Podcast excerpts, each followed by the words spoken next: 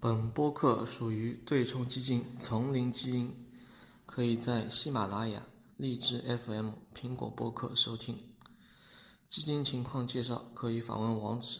三 w dot jungle gene fund dot com 网站地址为 www dot jungle-genefund dot com。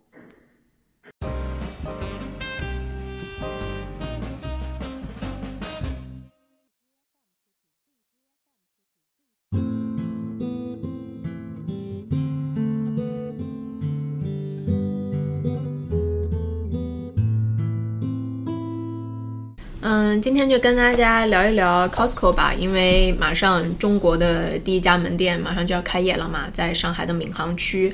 嗯，最近看他们就是最新一季的这个呃财务数据发布以后呢，在这分析师会议上，他们的这个 CEO 也跟大家分享了开业的日期是八月二十七日。那上海的朋友们有兴趣的话，也可以去，对吧？呃，一睹 Costco 的风采。过去买那个熊了，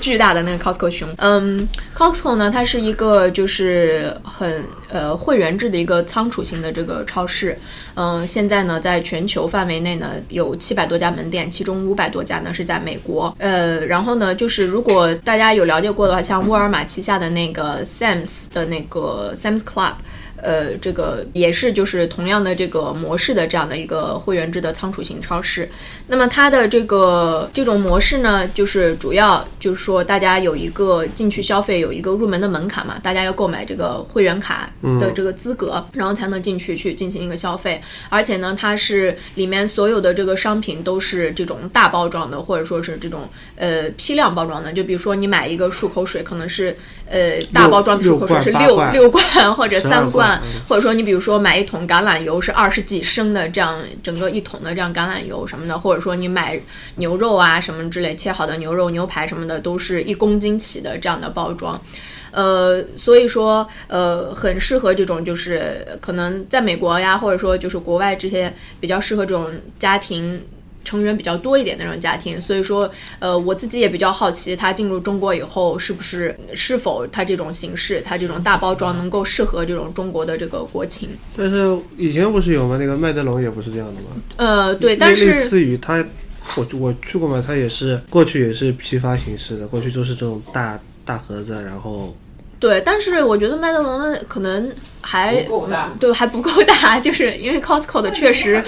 呃，就是非常夸张，它的那个包装，就是对，到时候大家看了以后可能会有了解，但也不知道会不会对这个中国市场来讲，呃，进入中国市场会根据中国国情有所调整吧？啊，那如果没有调整的话，你会买吗？我觉得就是有一点困难。如果就是说小小的三口之家这种的话，你说一公斤的牛肉你一下买来，你要吃多长时间呢？对吧？然后你比如说卫生卷纸，就是四十八卷、六十卷这样子。哦，这个适合我，这个适合我。我家我家我家卫生卷纸一买，你会用一平米几万块的房子去放六十卷的卫生纸吗？六六十卷的卫生纸差不多是多少平啊？两平方米左右呀。对呀。我当时我当时在天猫买的就是。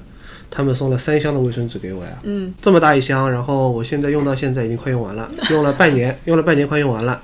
所以说我这我觉得这个蛮好的呀，嗯，这个蛮，因为这种东西，关键有个缺点就是什么呢？就是